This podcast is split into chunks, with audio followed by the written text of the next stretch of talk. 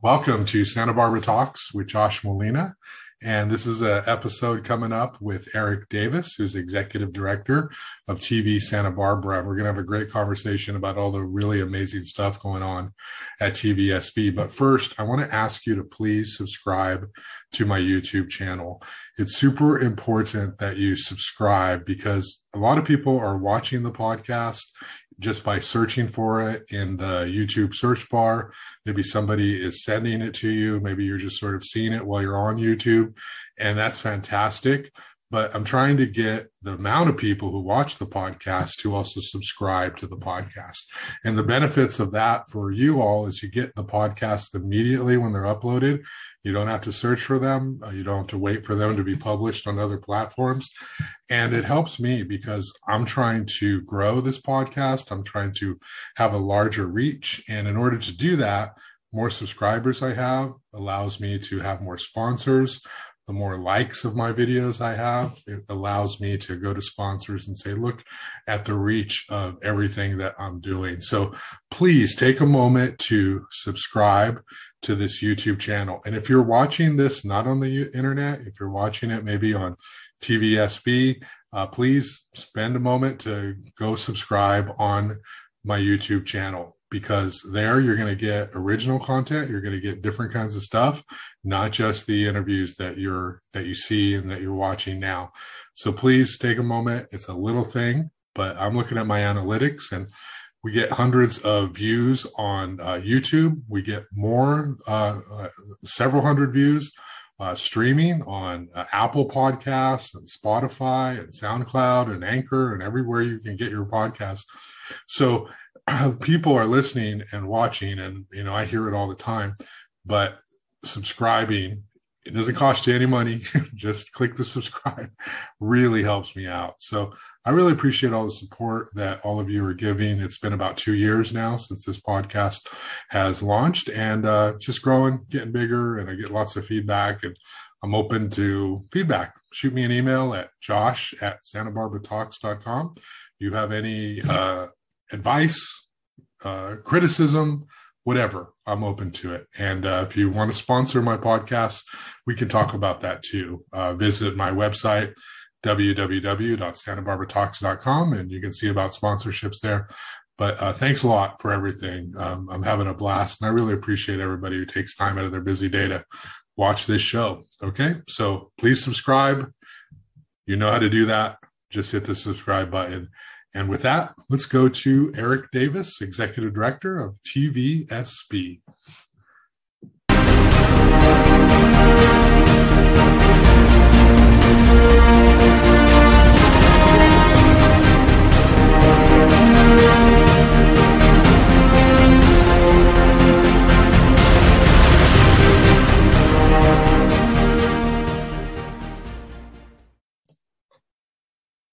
Welcome to Santa Barbara Talks with Josh Molina. It's my pleasure today to be here with Eric Davis, who's the Executive Director of TVSB. And Eric, I've known you for a long time in this community, long before you were with TVSB.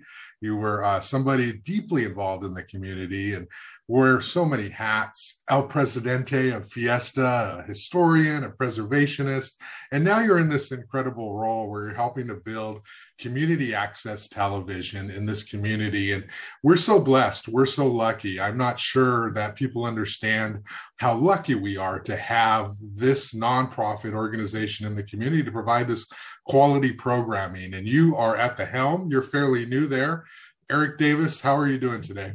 Great, Josh. Thank you so much for having me. Yes, it's a thrill to be on it, and welcome to you to the TVSB family. Now yes, part of our community access scheduling with this show. Yes. Thank you. We've been in talks, in negotiations. No, I appreciate you extending the opportunity to join your really stellar cast of shows on, and it's cool for me to reach, you know, a whole new audience. So thank you. Let's talk about you, Eric, and TVSB for people who are familiar with TBSB, you know it's this great place for all of this culture, all of this great discourse, discussion. It's a place where it's not like left, it's not right, it's for everybody in the community. You can find something. Talk to me about TBSB for people who maybe don't know what you are or where you're at. What can they expect from your two channels? Well, the most interesting piece for me is that community access dates back to 1974 in Santa Barbara.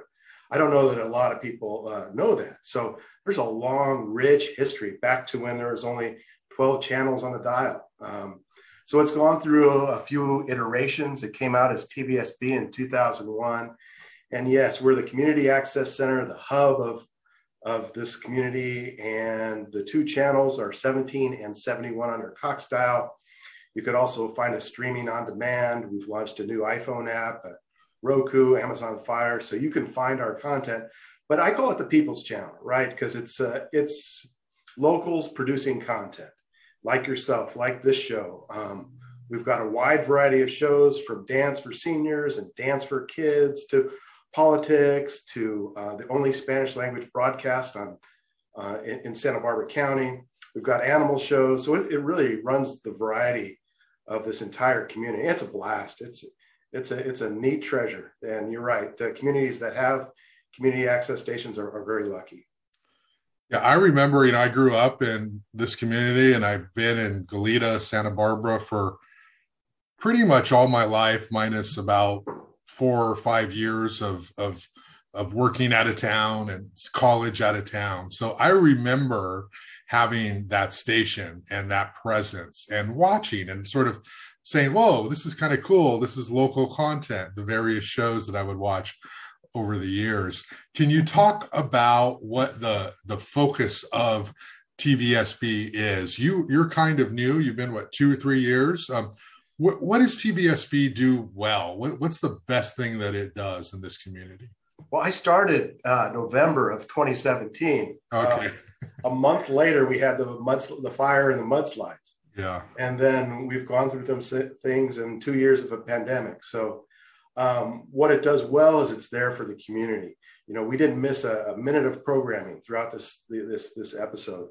And what it does well is give voice to people. You know, anybody can make a show nowadays. It's and really have a voice. You know, Zoom, in fact, like we're doing today, has really enhanced our content offerings. And so there's a lot more people producing content. But for me, where I've really found my juice, and now we're in 2022, is just working with the nonprofits. You know, we have a creative service wing. And when the pandemic hit, especially, a lot of nonprofits reached out to us. You know, how do we do fundraisers? You know, how do we get our message across? Today in the studio, we have a show called the 805 Focus. It's hosted by Dr. Cinder Sinclair, and she brings in nonprofits, gives them a 20-minute segment, and just talks about their mission and how they can be supportive. They're evergreen, so we air them on our channels for a while. Today, we have the Santa Barbara Foundation, Lotus Land, and the Environmental Alliance. Wow. So, you know, we get a lot of great people coming through here, and it's just a fun organization to be a part of, and really critical, and, you know, and very important. So we do a lot of things well. Most recently has been, though, the branching out into a creative service division that helps not only nonprofits, but we've been a part of festivals, keeping them alive and bringing arts and culture, you know, televising those events when they couldn't have people in attendance. So we've made a pretty big pandemic pivot, and it's really, I think, brought forward our value as an access station. Yeah, I remember when I worked at the news press back in the early 2000s, and I was covering City Hall, I moderated some city council forums, and I think it was on, I mean, it's your predecessor, whatever it was called at the time, but it was the same community access station. And today, you know, filming the show with Jerry, Newsmakers with JR, if you go into the studio, it's so impressive. You know, you got all this great equipment and the control room and these people on staff who produce everything and edit everything and just make it look really nice. It's really cool to be there. You feel like you're, you know, on network television or something. You feel really special. But what you do, which is, I think, part of your pivot that you're talking about, is you'll go out into the community and you will basically offer the service of filming, providing sort of documentary style, recording, whatever needs nonprofits have. You will go out into the field and record that, and then you will put it on the station. And so can you talk a little bit about that sort of wing of what you do? You don't have to go in the studio and do it. You can actually be wherever you're at, and TVSB will come to you.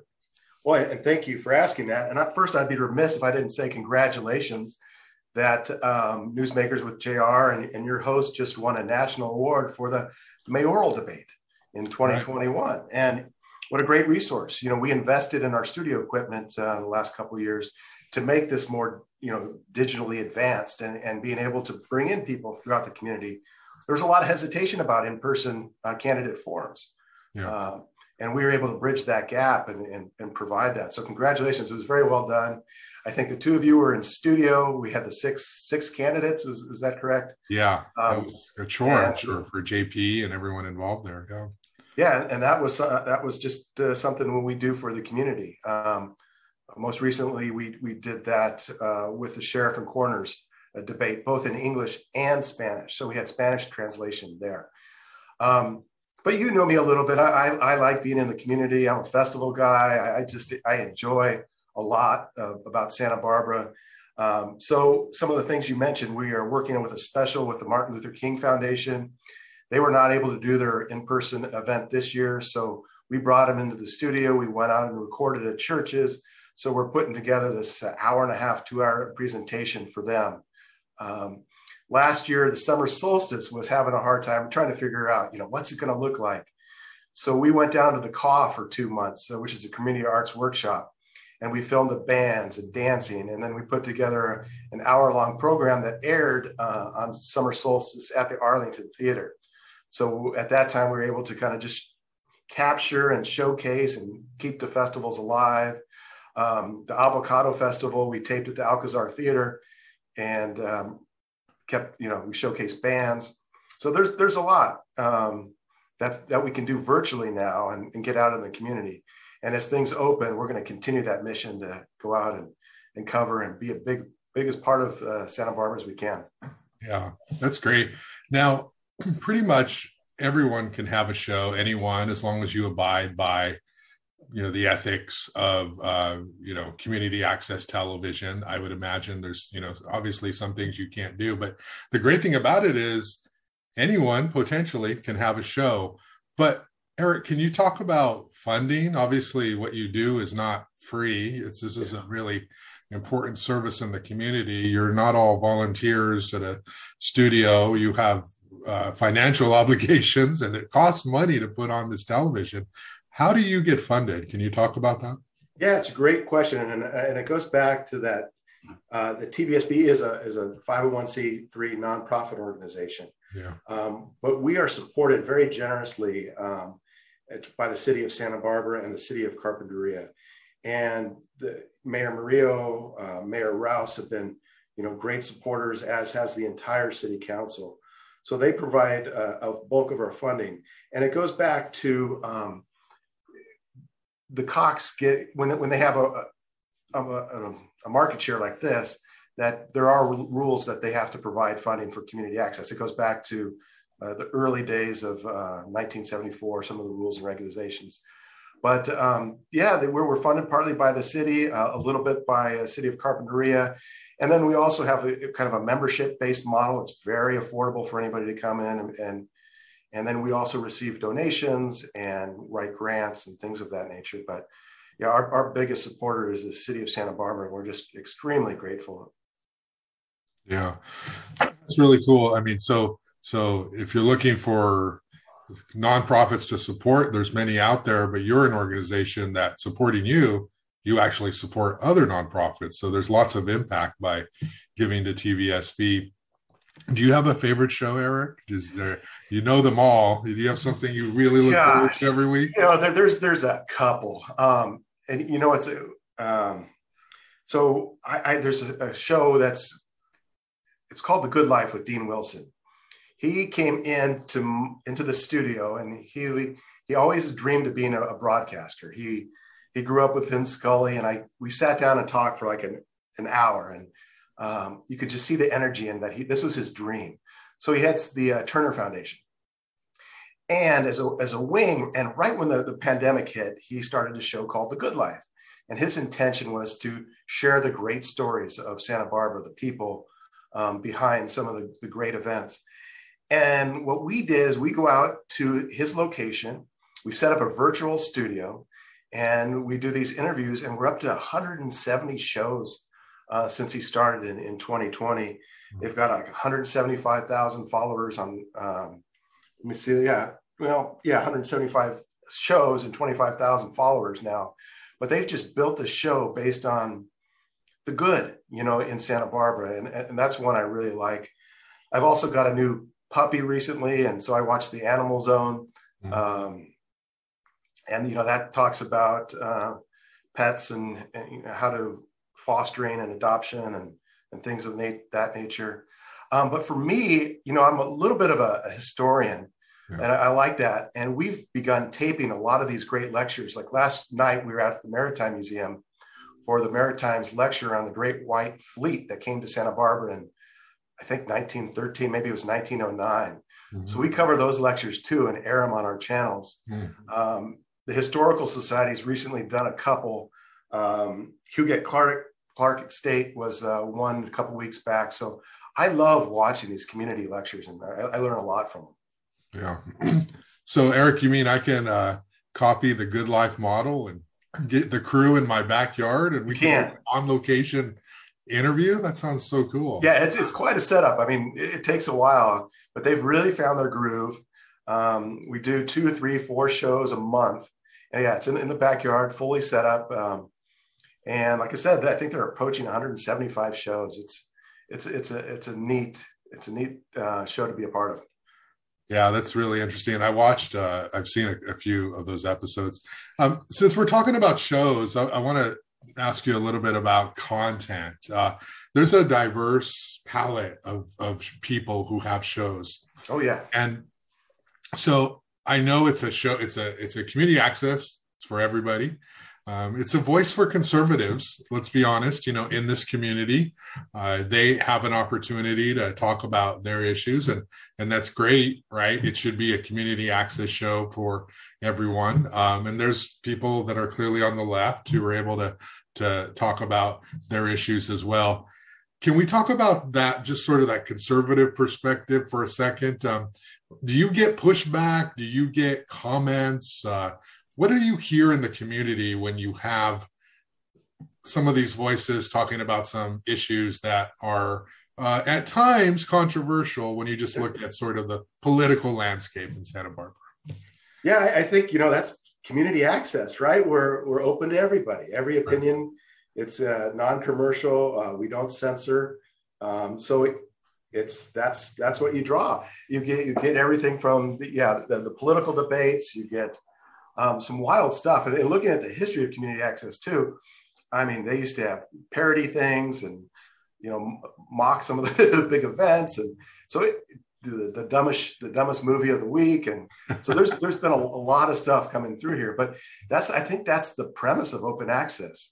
Right. And no, I don't get any of that feedback in the community. I think people understand, you know, we don't censor, it's affordable for everybody. You give voice to people, and we kind of track what we attract, you know, and I think people have different paths. So that this is maybe a way for some of the other shows to have a voice too. So yeah, it definitely adds a layer of kind of diversity here that you probably wouldn't find, you know, elsewhere. Yeah, well, it's important because you don't want a station to be all one thing when it's community access, because there's stuff to be learned from everybody. And if someone's got a show, they have something to say. And it's important that people have the opportunity to hear that. They don't have to watch the show. If they, well, I don't like that show, I'm not going to watch, that's fine. But there are people who do, and it's important to sort of understand the gamut of your community, even if you don't necessarily agree with everything that's being talked about. Eric, let's talk about you and your background. You are in this really incredible role, and I've heard great things about TVSB since your involvement. But you have a television background. Can you talk to me a little bit about that part of your life and how you got into this sort of career?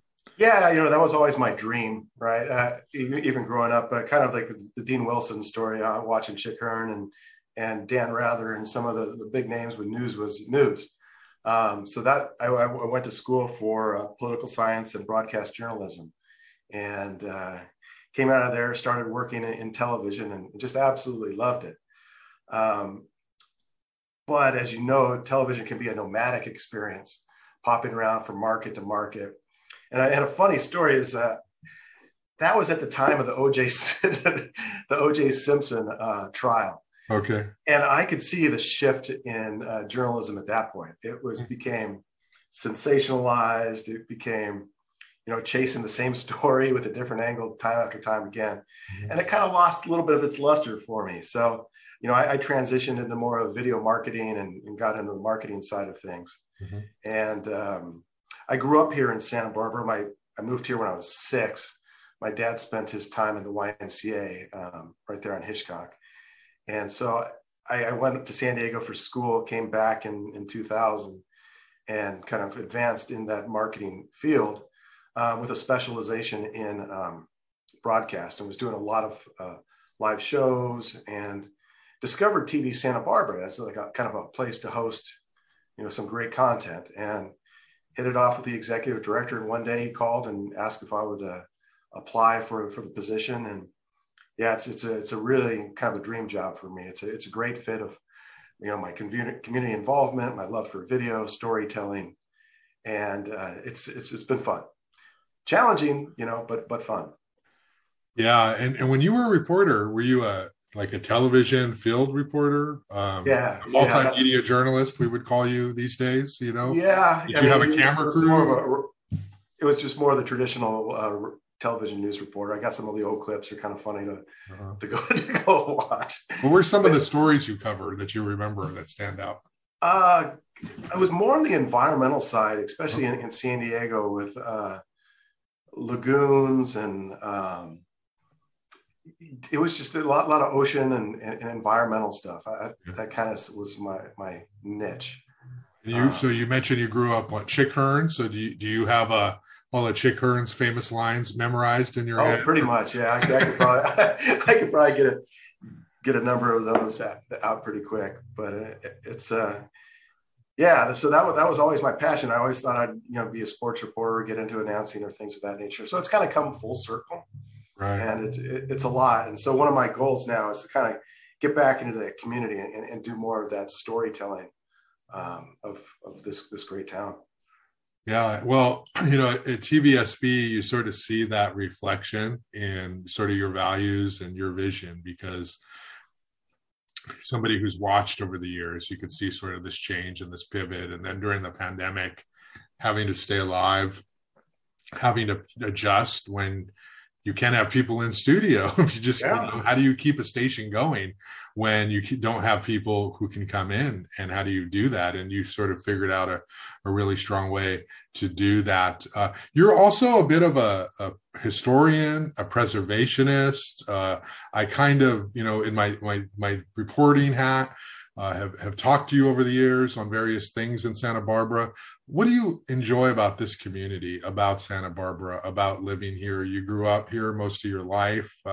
Talk to me about what this community means and is to you. Yeah, I like a little bit, I spent some time on the Pearl Chase Society board and just spent a decade plus in old Spanish days. And I really like the rich culture and the history. It goes back to the 1850s, 1840s of the Ranchero period. There's just a lot here, and I've dug into it, really enjoyed it. And just the landscape too. It's a beautiful place to be. But the people are a kick too, you know. It's and I get to meet a lot of people coming through the access station. Yeah. But yeah, it's just important to me. I really love it, and yeah, I enjoy a lot of the history of it. And one of the things that we're doing here at TVSB is we're going to be launching kind of an archiving campaign to go back and find those old photos, the old videos from our nearly 50-year history. I was on a call earlier this morning with somebody on our board who's heading up that initiative to, as she called it, harvest our history. Mm-hmm. And we found some old videos. And, you know, we used to have a show in the 70s. It was called Meet the Mayor. It was the longest running TV show in Santa Barbara. And like many access studios and really many television studios, a lot of that has been lost. Mm-hmm. So we're going to be trying to dig that up. You know, we do have some footage from the 1924 1926 Fiesta Parade, which is just incredible to watch. But we're going to make that announcement here in June to the community to really start collecting and digitizing and saving Santa Barbara's history. Yeah, I mean, you think about everything that aired for going back almost 1974, you said. I mean, wow. I mean, yes. I think the stories you can tell from all of that footage, does it exist like in somebody's garage somewhere? Or that's exactly where it is. And, you know, that's exactly where it is. Because in the early days, they put it on the producers to store and we didn't really have an archiving wing or, you know, it's not as easy to store in the cloud as it is today. Katy Perry grew up singing at a community access station here. I mean, I can't imagine just the rich history and all the people. Charles Schultz with his, you know, Snoopy books came. There's a lot. So that's one of the things that I'm really excited about. That I'm really has got my juice flowing for the next 2 years to see how much of that we can recover and bring forward. So if you know of anybody out there with CDs, DVDs in their garage, bring it to us and we can help with that. Yeah, that's great. I think that just on Fiesta, you know, you could do a whole series on the footage of Fiesta over the years once you pull it all together. Summer Solstice, these community events that undoubtedly TVSB recorded or had some sort of role or took some kind of footage or talked to people who were part of it. And speaking of Fiesta, Eric, you know, I follow you on social media. We talk from time to time, and I have never seen an El Presidente embrace that role better than you, and genuinely, and have sort of a real deep sense of appreciation and gratitude for that. You were all over the place during the pandemic, promoting Fiesta, and you seem to really relish that role of like ambassador of this event and the community. Let's talk about that. What did it mean to you? What does Fiesta mean to you? What did it mean to you to be in that role? And I would imagine it's sort of a lifelong dream to some sorts. Some sort, yeah. But it's not necessarily the title of El Presidente, it's the journey too. Yeah. You know, my wife and I really bonded over Fiesta. We have our kind of our first photos it's something that we love to do together. The dressing up, going to events, and we really just connected over it. And, you know, I got into the PR side of things and tried to really build that brand and got to meet some of the people that'd be helpful to me when I was president, but it was a journey, and I loved it, every minute of it. And we were off and running in 2020 with a theme. We were just about to announce the poster and select the spirit and junior spirit. And then the pandemic hit. Now I find myself, you know, in charge of 2 nonprofit organizations in the middle of a pandemic. And that was a really tough period. Because you didn't know what was going to happen, right? You didn't know what the next day was going to hold. You didn't know what things were going to look like in the summer months. You know, do we postpone events to October?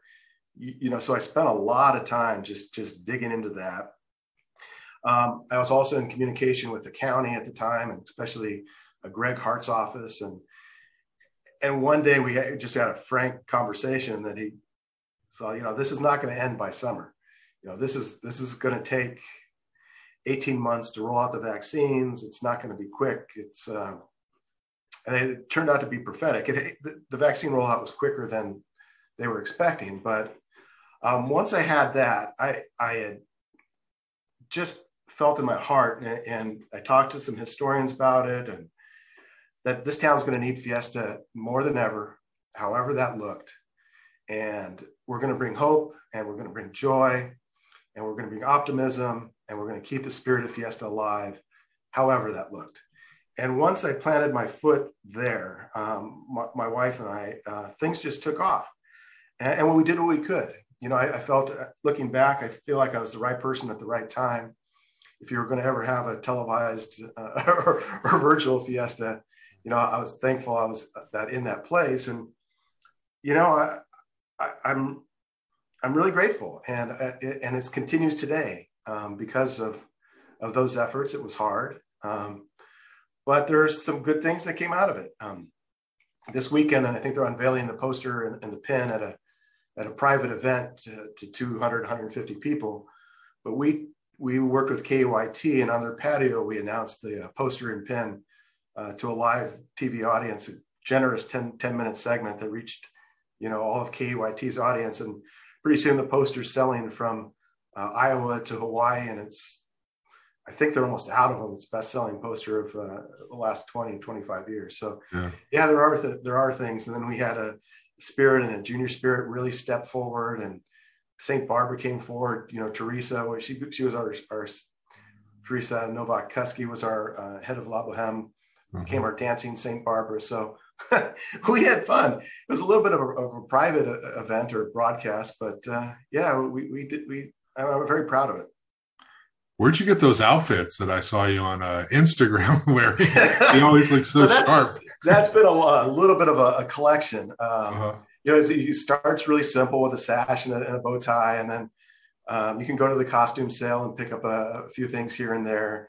And then we started going down to LA and getting some suits tailored. And in 19, we actually went to Spain to check out the Rio Feria and got a few things there. But, you know, it was a decade of accumulation. But yeah, they're fun. They're fun. I don't know what I'm going to do with them now. But yeah, I think that's part of it. I enjoyed it. Now, because of the pandemic, Fiesta's changed, at least in terms of the parade this year.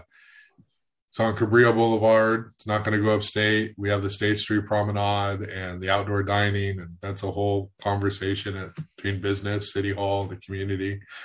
What do you think of that? What do you think of Fiesta and Cabrillo? Would you like to see a return to state for historical purposes? It's the biggest horse parade in America, and it's a place where, you know, the tech employee who just got hired, you know, they love Fiesta, but the people like me who were born here remember going downtown on state with their, you know, father and, you know, watching it from the sidewalk on Cabrillo or something. And there's some history to that. What would you like to see the Fiesta parade be like? Well, I think you got to just kind of adapt with the times, right? I don't think State Street's an option at this summer, these summer events. But there is some magic to State Street with the jacarandas in bloom. You know, you got the beautiful Fiesta flags that stay up for a couple of weeks. You've got the restaurants, you got the people. Yeah, there is a magical component, and even the kids parade. So, but you know, I've been through it with. You just got to adapt, right? And you got to keep the traditions alive and do what you can. So, you know, I haven't been in many of the planning. As a pastel presidente, it's a little, you're not quite in it. Yeah. But I'm glad they're having the parade. I don't know what it's going to look like, but that's an important piece for me. There was a couple things. One was the dancing. You know, I love the free events, the dancing at the courthouse, Fiesta Pequeña. And I think that was, for me, my favorite thing was we couldn't have it at the Mission. We couldn't do these big crowds, but we held an event at the KEYT studio, which was just turned out to be the most magical pequeña with the full moon rising. And it looked like the dancers were dancing on air. And it was just, it was the most special night that I've had as part of that journey. But, yeah, I think, Solstice is going through it, and you just gotta, it's such a big part of our Santa Barbara culture, these events, these parades, these festivals, that you just gotta keep them alive. Yeah, definitely. And we're slowly getting back there and figuring out what it's going to look like for all the parades downtown. I'm going to channel the Good Life a little bit here with my next question, Eric, just for you. Ever since I've known you, you've been super positive, optimistic, even in this interview, right? You're like, you're good. You're talking about the glass half full always. And, that's an attitude and approach we don't always see, in the community. We see a lot of like, this is what's wrong. This is people who are making mistakes. You seem to be sort of eternally in a positive mood when it comes to talking about you and the community. Where does that come from, Eric? Is that your dad? Is that your parents? How did you get that sort of like gleeful disposition about so many things? It's a good question. I maybe a little bit of my dad. Mm-hmm. I think that's just where I get my juice. When I'm working at the top of my triangle, I'm visioning forward. I don't like to dwell on the negative. I don't like to, I think that's just, it's been a part of my personality ever since I was in high school, I believe, or as far as I can remember, but that's where I get my juice. You can see, it energizes me. Thinking about the future, thinking about the positive, making a difference. So I can't answer that. Maybe you see different personalities, but that's just kind of who I am, and probably who I'll always be, I hope. There's been challenging, like I said, leading two organizations through a global pandemic and all those things that have faced. My hair's gone gray and.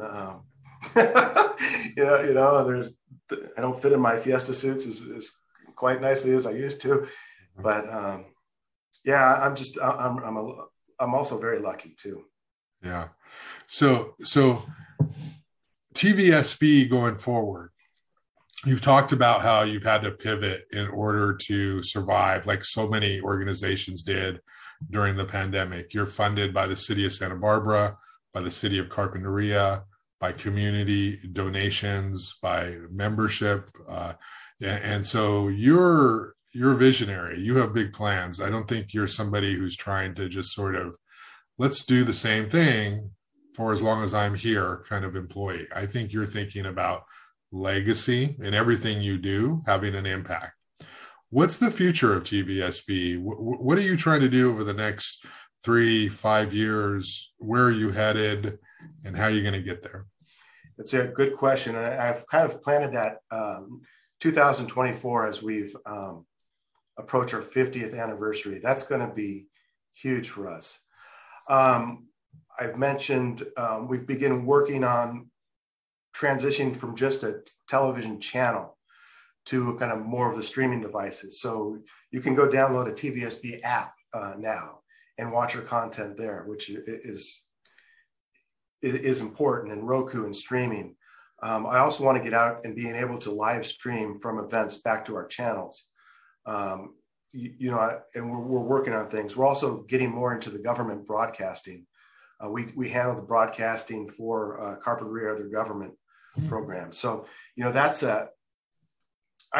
they break this into three different things: public, educational, and government, PEG.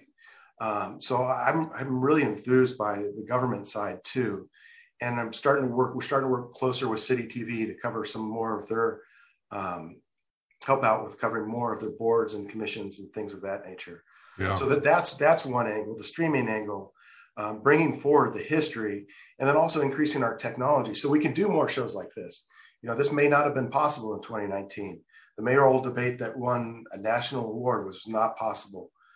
So more of that live video, the live streaming, we want to increase our content too. We've seen that. The thing is that content has really grown during the pandemic. That may be counterintuitive, but now we have teaching tools and people check out equipment and go out and produce shows. I also want to be more of a training center too, especially for young kids.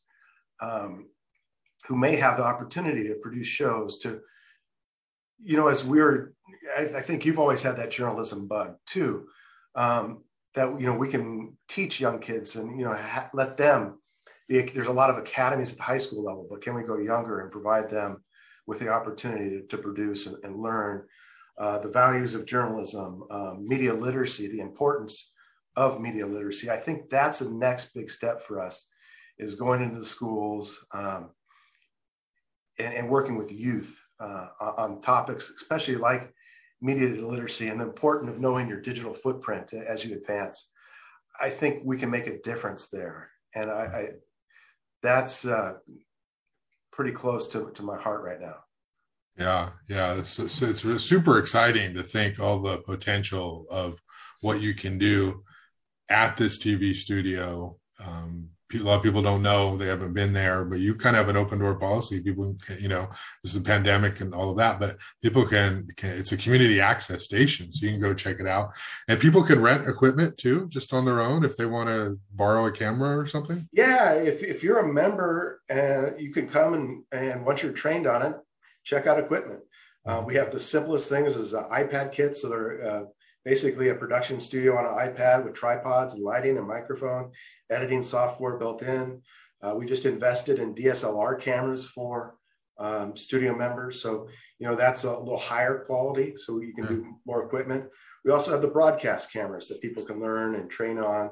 We provide individual training for members. And then we also have the side of, you know, in-studio productions, which are really fascinating. You know, learning switcher and lighting and studio development. That's where you see a lot of the show. So yeah, we have equipment, and we continue to invest and look at, you know, what's the equipment going to be needed for the next 2-3 years, and maybe even 5 years out. And then also provide the training on that, which is an interesting component that people may not know about. And you mentioned City of Santa Barbara doing more for their boards and commissions. Just want to recognize Tony Ruggieri, who is incredible at doing what he does in terms of managing the recordings at City TV. And, you know, you've worked with him, you know. He's amazing, absolutely incredible. So yeah, over the last month, we've been kind of really building a partnership on a variety of fronts. And it's been great. Like I said, the City of Santa Barbara from top throughout the ranks have been very supportive of community access since the very beginnings, and we're all very grateful for that. And TBSB, how many employees do you have? It's not a huge operation with staff, is it?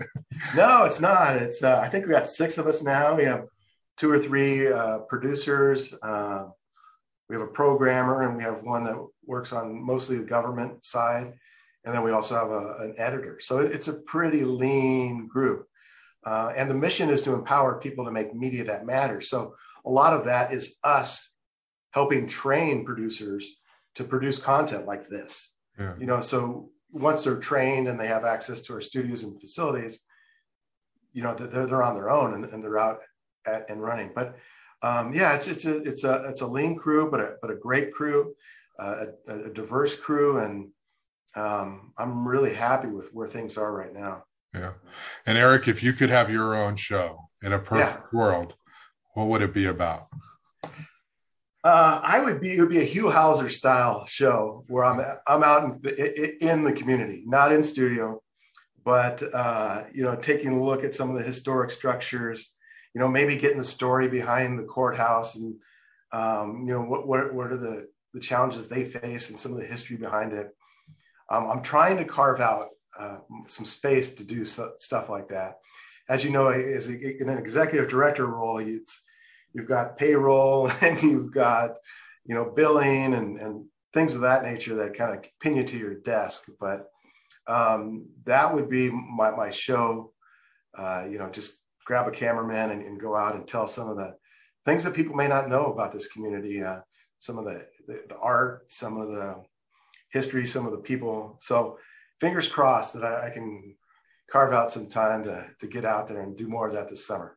Yeah, and you have quite the presence on Twitter too. You're very social, you're engaged in the community, and you're paying attention, and you're very supportive of people who, you know, local media. I know you're a big fan of John Palminteri, of course, you know, who isn't? He's such a celebrity in this community, but yeah, you really support the journalists in town, and I appreciate that. Yeah, and it goes two ways. You know, John was my honorary presidente too, and we couldn't have done it without the partnership with him and KYT. But like I said, when I was working as on the PR front, I made a lot of those connections, and that's always been my angle too in journalism. And so I know what goes into it, some of the challenges, and yeah, try to be as supportive as I can. You know, I love your guys' show. I tune in on Friday nights or Saturday mornings, and it always keeps Santa Barbara Talks up on my second screen here, and try to take in as much of it because. Yeah, I enjoy it. I'm a little bit of a news junkie, still read a couple newspapers a day. And that's just something I probably will always like. Yeah, no, definitely. And Jerry and I do our best to create entertaining content for you and your station. So that you do. Yeah, that you do. And, you know, it's the topics of the week. And it's an enjoyable watch. And I'm glad it's on TV Santa Barbara, too. Yeah. You know, and that's a perfect example, right? You guys used to be in studio. Right. It took, you know, 5 or 6 people to produce it. And we had volunteers. And now you've just found your groove and have been able to do it, you know, via Zoom or online and continue to plow through with some of the challenges that we all face. Yeah. You know, we'd get there early and set up and be in the studio and, you know, it was a longer process. You know, with the pandemic, people are forced to adjust, and you know, it's different when it's over Zoom. You know, in terms of that connection, but there are a lot of benefits in that we can just do it. You know, there's less of like, let's set up a time to be there. So, you know, it's all good, but it's good to have a diversity in the types of programming that you create. I want to give you the final word, Eric. Just sort of going forward on TVSB. What do you want people to know about what it is that you do, whether it's content, whether it's about contributions, supporting the stations? You have the final word here on TVSB and what it means to this community. Yeah, well, thank you, Josh. It's been a quick interview, an enjoyable interview, and thank you for your support. But, you know, community access, it's been around 50 years, but it also faces a lot of challenges, you know. We have legislation at the federal level, at the state level, to really try to help keep community access alive. You know, funding's fallen off from the county and other sources over the last 20, 25 years. So it's not something that we can take for granted. You know, we need members. If you want to be a member just to support, you know, the local content and how valuable it is to this community to have a place where anybody can share their voice. And the more I dig into it, the more I find the need of how important community access centers are. And a lot of communities are losing them. So I just advocate, you know, there's a lot of ways you can help. You could support a show. You could make a donation. You can, you know, like us, subscribe to us on YouTube. Or you can get involved. So there's a lot of ways, but just know that, you know, TV Santa Barbara is a nonprofit, and we're lean, but I think we do great things in this community, and we're going to do more. And so any type of support would be greatly appreciated. Yeah. And tune in to channel 17 and 71 and find us streaming and on app. Cause it's a wide variety of content. Like I said, from dancing with youth and seniors to lectures that are super, super hyper local.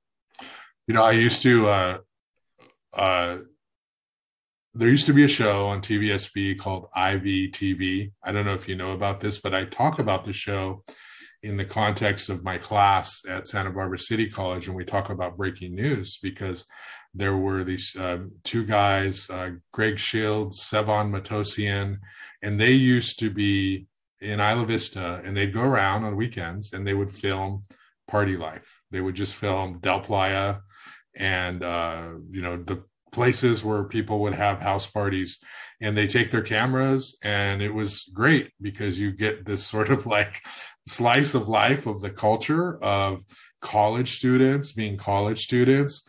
And it was really entertaining. It was really interesting. It was called IVTV. They were actually the ones who got the footage aftermath after the David Attias tragedy on Sabato Tarde. They were filming that night, and they came over from DP and started filming the aftermath of him getting out of his car and fighting with the people. And that was them, and that was that show, and it was on community access. And so they got, some attention at that point, some national attention. And I remember, that it would be great to, I don't know who owns that content, if they own that content or TVSB has it or where it is, but those kind of community shows, when you're just sort of doing interviews with people who are, having fun, it's like a part of their college community. They're so important, and there's just so many of those type of shows over the years that have aired, and it'd be great to be able to watch them in some sort of format. I want to watch those old forums I did when I was moderating mayoral debates in the early 2000s at City Council, just to see like how terrible was I? Oh my goodness, it must have been. Yeah, no, I think that's a great last message, is that. If anybody else out there has some of this footage, be it on YouTube, be it on DVDs, contact me. We want to preserve that. That's going to be a big push for us, archiving our history. So if there are boxes in the garage, you can contact me. We're going to store them and put together a digitizing plan. I would love to see some of those interviews, because they're out there somewhere, or what happened to them. But yeah, anybody watching the show, please reach out if you have DVDs or other things of old footage. And over the next 2.5 years, we're going to make a strong push to preserve our history. And last thing, Eric, 2 stations. Where can people find this if they have Cox Communications? Channel 17 and 71. So we're low on the dial. We are making a push to bring that into high definition. And you can also find us on our website on demand at tvsb.tv, and through some of the apps that I mentioned, Roku, Amazon Fire, and the new iOS app on iPhones.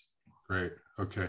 Eric, thanks a lot for your time. I really appreciate you taking a moment from your busy schedule to talk about everything that TVSB is doing. And thanks again for, allowing me, encouraging me to be on your station, and just everything you do for everybody in the community, because it's so much fun to just spend some time watching. You learn so much about your community. So thanks a lot, Eric, and you're doing a great job. So I really appreciate your time.